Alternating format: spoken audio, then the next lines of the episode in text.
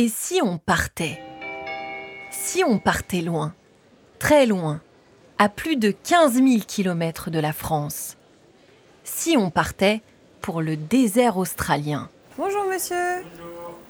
Juste un petit contrôle des sacs, s'il vous plaît. Vous déposez vos objets métalliques. C'est pour aller tout droit en Australie. Hein. Et pour rejoindre l'Australie, descendre à Pont de l'Alma. Merci, bonne journée. Bonjour, je suis Marie Jiquel et aujourd'hui, je vous emmène au musée du Quai Branly Jacques Chirac à Paris donc pour visiter l'exposition Songlines, chant des pistes du désert australien et pour découvrir les richesses de l'art aborigène. Et là, on arrive à l'exposition. Alors là, on est dans une salle entre miroir et projection vidéo. Ah ouais, avec beaucoup d'effets. Voilà, on est happé par ce chant, ce chant aborigène. Et donc on a cette sorte de sas avec des miroirs. Ça donne un peu le vertige, toutes ces installations, cette bande son. On a l'impression qu'on est en train de perdre nos repères et en fait qu'on est en train de quitter notre quotidien, notre réalité pour aller euh, à la rencontre du peuple aborigène et surtout de leur art. Et pour découvrir ça, j'ai une super guide, la référente scientifique de l'exposition, Stéphanie Leclerc-Cafarel, qui m'attend et qui est là. Bonjour Stéphanie, tu m'avais promis que j'allais être déboussolée. Alors là, avec euh, cette espèce de passage qui donne le vertige, ça a été le cas. Et là, tu m'accueilles avec des étranges, on peut dire quoi, des poupées, c'est ça? Des sculptures, hein, des sculptures qui sont faites en, herbe, en matériaux de récupération, en particulier donc des herbes du désert qu'on appelle des champi, et qui euh, permettent aux artistes aujourd'hui, hein, ce sont des œuvres très contemporaines, de créer comme ça de très grandes installations qui donnent un peu vie à l'histoire qu'on va découvrir dans cette exposition. Et justement, ces personnages sont très importants puisqu'en fait ce sont les héros de cette histoire et donc de cette exposition plutôt des héroïnes d'ailleurs. Plutôt des héroïnes, surtout des héroïnes qu'on va suivre tout au long du parcours. Donc je te présente les sept sœurs euh, qui ont des noms collectifs qui changent en fonction des déserts qu'on va traverser. Donc elles s'appellent les Minipuru, les Kunkarakalpa. Elles sont très importantes, en particulier celle qui se tient ici, assise au milieu avec ses cheveux verts et orange et son joli collier. Elle, c'est la sœur aînée. C'est celle qui sait, c'est celle qui connaît toutes les petites astuces de la survie dans le désert et c'est elle qui a la charge d'expliquer à ses jeunes sœurs euh, comment survivre dans le désert. Et puis évidemment, il y a un autre personnage qui est lui... Oh. Euh, il a l'air pas très sympathique celui-là. Non, c'est un personnage à multiples facettes, notamment parce qu'il a la capacité de se métamorphoser en permanence. Et comme tu le dis, il a quelque chose de très effrayant. Il est toujours là, tu vas voir, tout au long de l'exposition. Il est un peu en retrait, il attend son heure pour passer à l'action et on se doute que ses intentions ne sont pas très généreuses.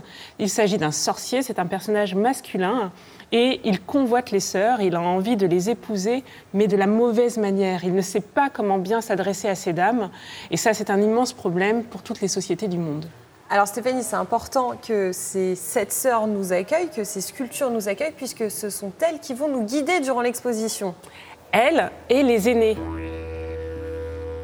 Les aînés, ce sont toutes celles et tous ceux qui ont une autorité culturelle au sein de la communauté autochtone. Ce sont souvent, mais pas toujours, les plus âgés de la communauté, ceux qui ont acquis leur connaissance au fil du temps. Ils sont les détentrices et détenteurs des savoirs présents dans l'exposition et des installations vidéo permettent aux visiteurs, tout au long du parcours, de rencontrer ces aînés et d'écouter leurs paroles.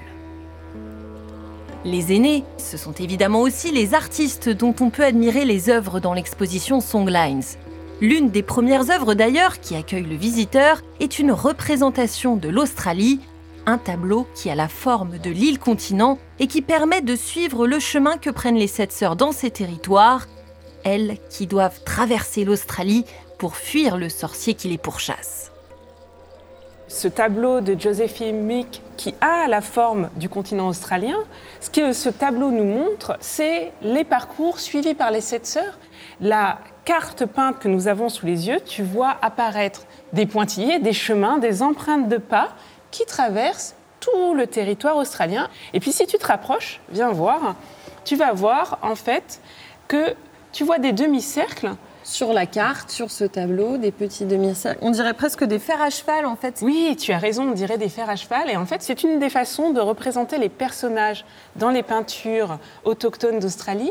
Et en fait, tu vois ici, là, tout en bas de la carte, dans le grand cercle, tout de suite, on peut identifier les personnages. Tu en as ici 1, 2, 3, 4, 5, 6, 7. Ok, j'ai compris. les sept sœurs. Ce sont les sept sœurs. Mais si tu regardes le dernier fer à cheval, comme tu l'as appelé. Il est plus épais. Il est plus épais, il est plus isolé, il est tout seul. Donc, qui est là? Le sorcier. Alors, dos à nous, on est face à deux grands tableaux assez hauts. À gauche et à droite, ce sont deux tableaux très différents, mais on retrouve les mêmes motifs. On a des petits euh, cercles, des ronds bleus, toujours ces pointillés ou ces lignes, des teintes plutôt brunes, orangées. À droite, des teintes plutôt brunes, avec ces cercles bleus qui font une ligne médiane en fait qui coupe la toile en deux. À gauche, des tons plutôt chauds, rouges. À droite, une toile qui en fait est faite par un collectif masculin. Et à gauche, une toile qui a été produite par un collectif féminin. Ces deux toiles sont très importantes parce que ce qu'elles nous disent justement, c'est la complémentarité entre les savoirs féminins et les savoirs masculins. Et ça nous permet aussi de rappeler que l'art aborigène est aussi un art très collectif. C'est un art très collectif, surtout quand il est féminin, je dois dire. Ce qui est vraiment important avec ces toiles, c'est qu'effectivement, elles ont le même sujet, mais deux façons différentes de euh, le représenter. Ce sujet, ce sont les songlines. Ce sont ces lignes, en fait, qui sont des lignes de survie, des corridors de savoir qui articulent la vie dans le désert. Puisque l'enjeu qu'il y a derrière ces œuvres d'art, c'est la survie dans le désert pour ces communautés qui, il y a encore quelques années, étaient des communautés nomades qui se déplaçaient sur les territoires en exploitant les ressources disponibles dans le désert. Ce qu'il faut absolument pour survivre dans le désert comme partout, c'est de l'eau. D'où ces ronds bleus. Exactement, qui sont des points d'eau. Donc c'est une sorte de carte aussi, on retombe dans ce... C'est une carte, mais alors pas exactement une carte comme on a l'habitude de les trouver dans le monde occidental. C'est pas exactement une représentation du territoire, c'est plutôt un peu comme une carte de métro. La carte de métro, si tu la places sur Paris, elle n'est pas très juste d'un point de vue géographique. Par contre, elle t'explique comment aller d'un endroit à l'autre. L'idée est un peu la même. L'idée, c'est d'aller d'un point d'eau à l'autre, y compris quand ces points d'eau ne sont pas visibles à la surface du sol, et de parcourir les territoires selon des chemins qui sont en fait mémorisés à travers des chants, à travers des histoires, qui sont redites génération après génération et qui permettent de retrouver son chemin dans le désert.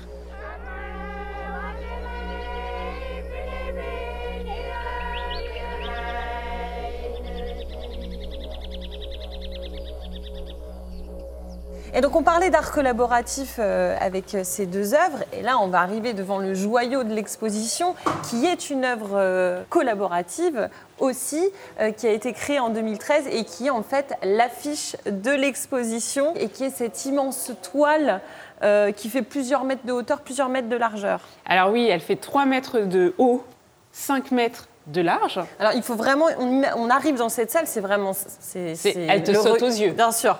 Alors en fait, quand on arrive dans cette salle, on arrive dans un des trois déserts qui est représenté dans l'exposition. Donc c'est le pays Mardou. Et en fait, qu'est-ce que tu vois? Bah, tu parlais de cartes tout à l'heure. Moi, j'ai l'impression de voir une autre carte faite aussi euh, de petits sillons, de chemins. Il y a des pointillés. On a l'impression de voir un champ. On a l'impression d'être dans un avion et d'avoir une vue aérienne d'un paysage. Alors, c'est exactement ça. C'est une vue du territoire Mardou autour d'une communauté qui s'appelle Pangour, que tu vois apparaître en fait euh, sous forme d'une petite grille rouge oui. ici. Et euh, la toile est structurée donc autour de cette communauté avec des lignes blanches qui traversent la toile. Ces lignes, ce sont euh, les cours d'eau souterrains, les rivières souterraines euh, qui irriguent. toujours puisqu'on a l'impression qu'en fait ce sont des routes, mais pas du tout. Il faut vraiment se placer dans la nature, avec la nature. Exactement. Et puis il y a autre chose qui change par rapport à notre imaginaire, à l'imaginaire qu'on pourrait avoir dans le désert, c'est quand même, enfin cette toile, elle est foisonnante de vie, elle est pleine de vie. Ça nous dit quelque chose en fait de ces connaissances qu'ont les populations aborigènes, qui sont liées à la faune et à la flore qui existent dans le désert. Ce tableau, il s'appelle Yarkalpa Hunting Ground, donc c'est le terrain de chasse. Pourquoi? Parce qu'en fait, c'est un, une sorte de calendrier perpétuel, si tu veux. C'est une explication de à quel moment faire quelle action pour pouvoir exploiter les ressources du désert. Les plantes, mais aussi les animaux.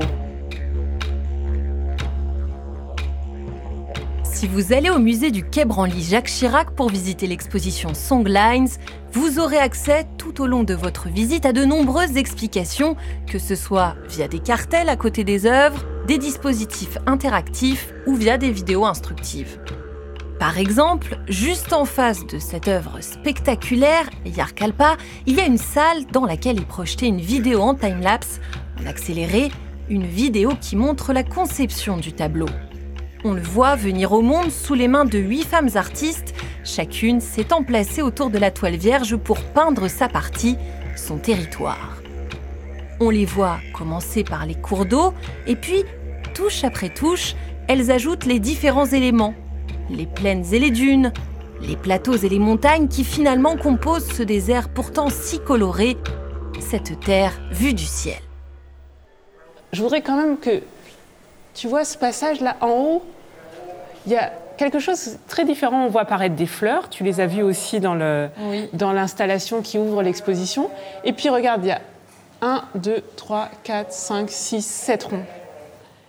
Elles sont là. Elles sont là, les sept Les sœurs. sept sœurs sont, sont dans la toile. Ces tableaux, pour les artistes qui les ont peintes, sont figuratifs. Pour nous, c'est très abstrait, mais pour eux, c'est tout à fait figuratif. Et ce qui se passe, c'est qu'on nous donne, en fait, les clés de compréhension. La grille de lecture est juste à côté du tableau. Voilà, avec ce petit schéma qui t'explique, en fait, effectivement, tu as bien reconnu donc les sept sœurs, les sept sœurs endormies, les sept sœurs assises en train de camper. C'est comme une bande dessinée en fait. C'est vraiment une version peinte de l'histoire, des histoires. C'est plus qu'une représentation et qu'une illustration, c'est que le process de création de ces toiles, c'est une façon de raconter l'histoire. Et quand on voit, on perçoit cette histoire.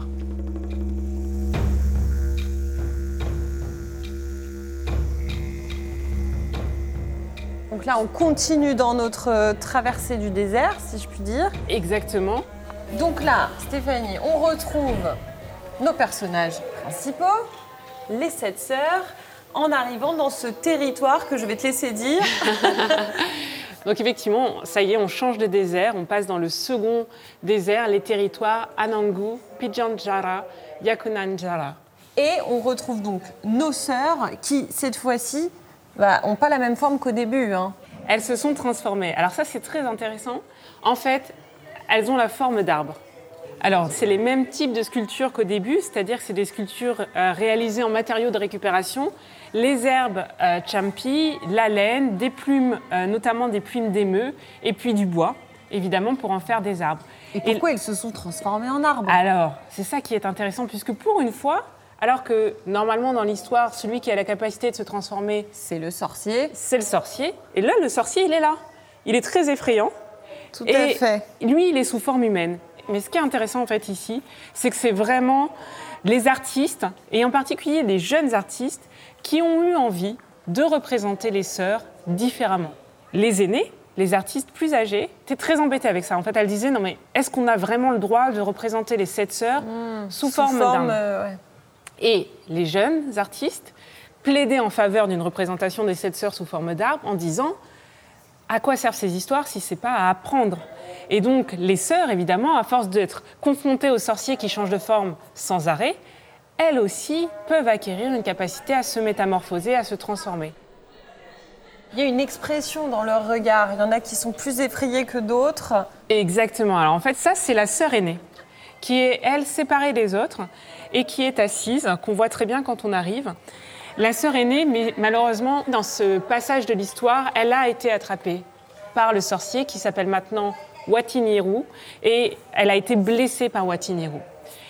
Là, tu vois un arbre avec une figure humaine au-dessus. Bien sûr. Et bien ça, c'est la figure de la sœur qui a des capacités de guérisseuse.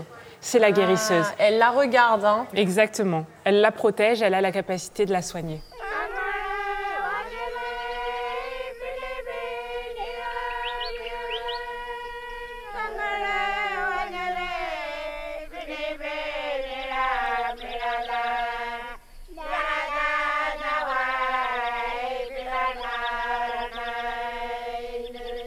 Bon, alors là, je suis attirée, Stéphanie, par cette. euh, c'est quoi C'est une coupole? Alors en fait, tu vois, c'est marqué ici l'expérience Walininga. Walininga, c'est une grotte. C'est un site d'art rupestre qui date d'au moins 3500 ans. Évidemment, c'est un site qui n'est pas très facile à accéder. j'imagine. Euh, les aînés ont souhaité rendre accessible dans l'exposition ce site, qui est le seul site d'art rupestre explicitement associé à l'histoire des sept sœurs en Australie, pour autant qu'on sache. Et puis, euh, ce qui est extraordinaire, c'est que tu t'allonges là euh, sous euh, l'écran. L'idée étant de laisser ton corps se détendre et ton esprit voyager avec les sept sœurs. Et en fait, il y a deux installations. Il y a l'installation vidéo qui consiste en des captations vidéo en très très haute définition du site d'art rupestre. Ce que nous disaient les aînés quand ils ont vu le rendu dans le dôme, Ouais, c'est qu'en fait on voit mieux Que dans la, que dans la caverne. La lumière est meilleure, c'est en hyper HD, euh, etc. Donc c'est plutôt Flatteur. Et eux aussi ont redécouvert le site, ce qui est quand même extraordinaire comme euh, histoire d'association entre plusieurs branches du savoir. Bon Marie, je te, je te propose de te laisser découvrir calmement le dôme, la grotte et puis les Avec peintures qui sont animées. Tu détends ton corps, tu vas laisse ton esprit voyager avec les sept sœurs et je te retrouve dans la salle rouge. Allez, c'est parti. Donc là, j'arrive dans cette fameuse grotte sous un dôme. On est en immersion totale avec euh, cette vidéo euh, au-dessus de nos têtes euh, du paysage australien. C'est absolument fantastique parce qu'on a vraiment l'impression d'y être. Et autour de cette grotte, eh ben, il y a des banquettes. Alors, je vais m'asseoir, je vais peut-être même m'allonger pour mieux profiter du spectacle. Et alors là, on a l'impression d'être vraiment au cœur de l'Australie, sous le soleil, et on pénètre dans cette grotte avec toutes ces peintures. euh, Et c'est assez fabuleux de voir que les couleurs sont toujours aussi vives. Les sœurs s'enfuient jusqu'à Walininga, la colline de la grotte. Dans la grotte se trouvent les spectaculaires peintures rupestres des Kunkarung Kalpa. Watiniru est surexcité que les sœurs soient bloquées dans la grotte. Une partie de son corps se détache et pourchasse les sœurs par un petit orifice au fond de la grotte. Les sœurs traversent les dunes, les plaines herbeuses du bush et poursuivent leur route vers Kuruwala. Bon, alors là, je suis complètement allongée, je pourrais rester des heures, mais il y a Stéphanie qui m'attend quand même pour continuer la visite et elle m'a dit que la prochaine salle, c'est là tout autre chose. Donc, euh, il faut que je me prépare psychologiquement à quitter ce havre de paix. Changement d'ambiance complet. Je retrouve Stéphanie dans une salle rouge pétant. Je vois des serpents, des lances et même des boucliers. Alors cette salle, c'est la salle de Watiniru, c'est la salle du sorcier. C'est une salle qui est dédiée à cette personnalité du sorcier. Le rouge a été choisi parce que c'est la couleur de plein de choses qui concernent ce personnage de sorcier. C'est la couleur de la violence, c'est la couleur du désir, c'est la couleur de la passion. Et au fur et à mesure qu'on progresse dans les territoires, on arrive dans des moments de l'histoire qui sont un peu plus dramatiques. où Donc il attrape la sœur aînée, il prend, euh, ou une partie de son corps prend la forme du serpent pour continuer à poursuivre les sœurs inlassablement. Il perd patience, il se rend compte aussi de sa véritable nature, il découvre en fait en regardant ses empreintes de pied qu'il est un sorcier parce qu'il n'a pas le bon nombre d'orteils. Et c'est un indice très important sur les toiles en fait. Tu vas voir très souvent, il y a des empreintes de pied qui n'ont pas le bon nombre d'orteils et ça c'est les empreintes du sorcier. signe.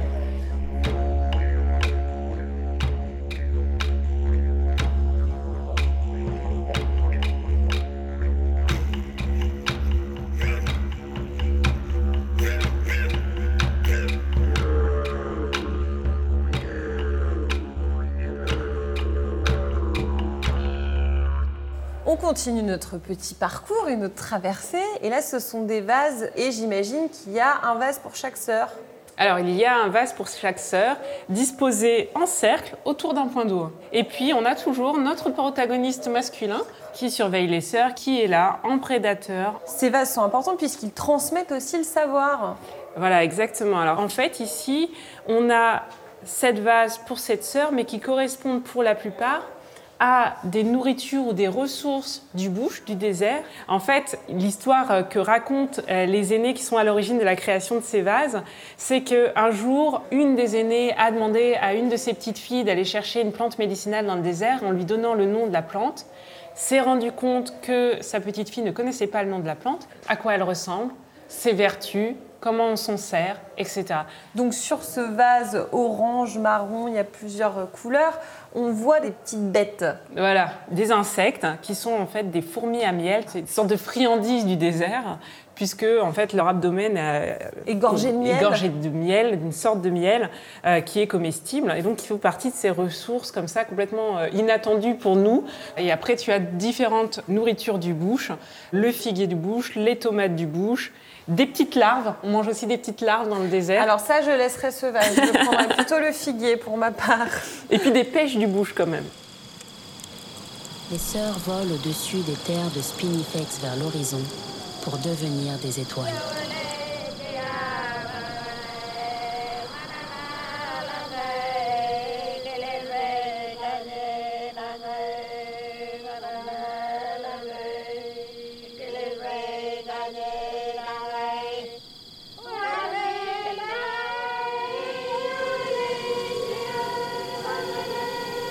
Et leur histoire se poursuit la nuit, dans le ciel. Regardez-les briller, là, les constellations d'Orion et des Pléiades.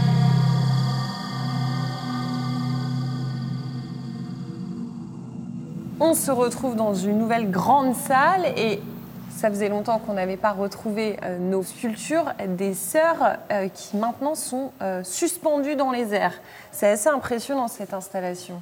Oui, alors effectivement, on a ici euh, les sœurs qui s'envolent. Elles parcourent les territoires de toutes les façons possibles, au fur et à mesure qu'elles sont poursuivies par le sorcier. Et là, on est sur le moment où vraiment elles sont très fatiguées de cette poursuite et elles décident de rejoindre le ciel, de se transformer en étoile, espérant fuir définitivement Watiniru, qui en fait, lui, euh, les rejoint dans le ciel, se transforme en la constellation d'Orion et donc continue à les suivre nuit après nuit. Comme des sirènes, volantes et colorées, les sculptures des sept sœurs flottent au-dessus de la tête des visiteurs. Et le sorcier dans tout ça? Dans cette salle, c'est une grande photographie qui rappelle sa présence. La photo d'une grotte avec deux larges cavités qui font penser à deux yeux sombres regardant fixement les sept sœurs. Et regarde, si tu t'avances vers la vitrine qui est sous leurs pieds, tu vas découvrir des choses à l'intérieur Ah de cette vitrine. Dans cette vitrine, au pied de l'installation représentant l'envol des sept sœurs, on reconnaît des bâtons à fouir pour creuser la terre, des plats, et puis des larves et des lézards fabriqués dans les mêmes matériaux de récupération que les sculptures. Des objets laissés là comme des offrandes, comme les preuves du passage sur terre des sept sœurs. Dans l'histoire, les personnages ancestraux, en fait, laissent derrière eux des choses pour les hommes, pour leur permettre de survivre dans le désert. Et c'est aussi comme ça qu'on on apprend à connaître les différentes euh, ressources qui sont disponibles dans le désert. C'est par ces histoires. En fait, ces histoires, il y a de l'aventure, il y a de l'amour, il y a Ah Ouais, beaucoup d'humour. C'est une grande épopée. C'est une très grande épopée et ça, ça a vraiment un rôle mémotechnique. Ça sert à retenir les informations importantes pour la survie dans le désert.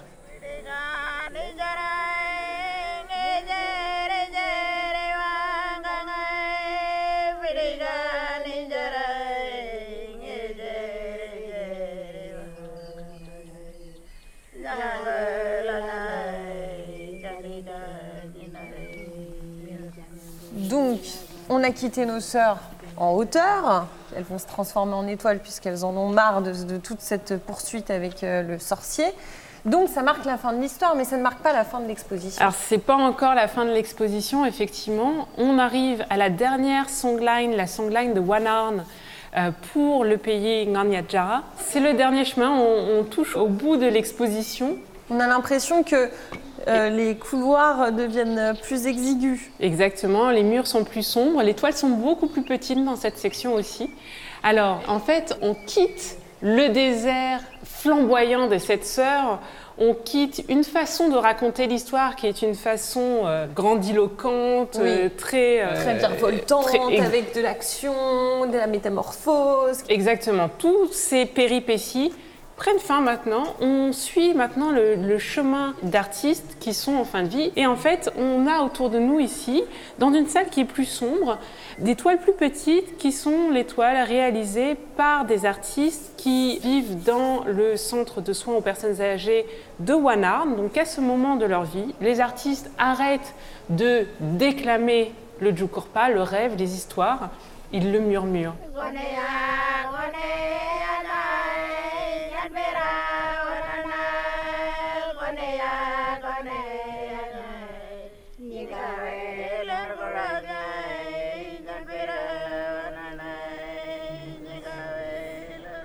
Ces artistes, jusqu'à la fin de leur vie, continuent à raconter les histoires, à les transmettre avec effectivement un répertoire de motifs qui est beaucoup plus restreint.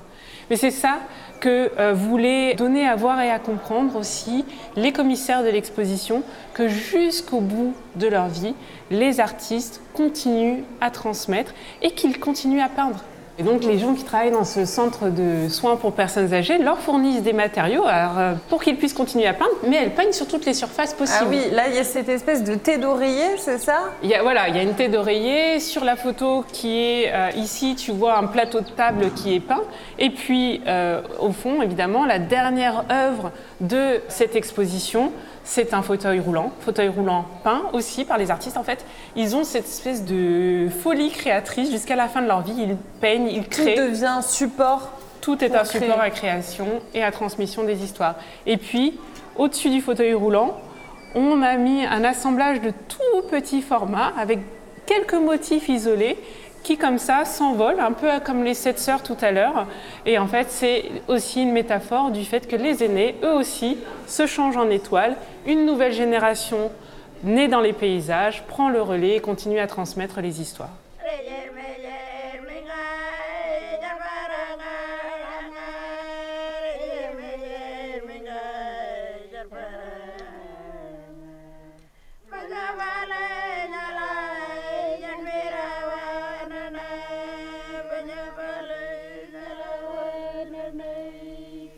Alors Stéphanie, c'est quoi la morale de cette histoire des sept sœurs? La morale de cette histoire, je te remercie pour cette question Marie. La morale de cette histoire, c'est qu'il faut bien se comporter avec les femmes. Et se méfier de certains serpents, oui. Merci beaucoup Stéphanie pour euh, cette visite. Avec plaisir. Avant de se quitter, Stéphanie me rappelle la raison d'être de cette exposition, créée sous l'impulsion et en étroite collaboration avec les communautés autochtones. Son but ultime, son ambition, c'est de transmettre, notamment aux jeunes générations, la mémoire des populations aborigènes d'Australie, de chérir leurs histoires, leurs savoirs, de continuer à prendre soin de leur territoire et de ne jamais cesser d'écouter la voix de celles et ceux qui savent, la voix des aînés.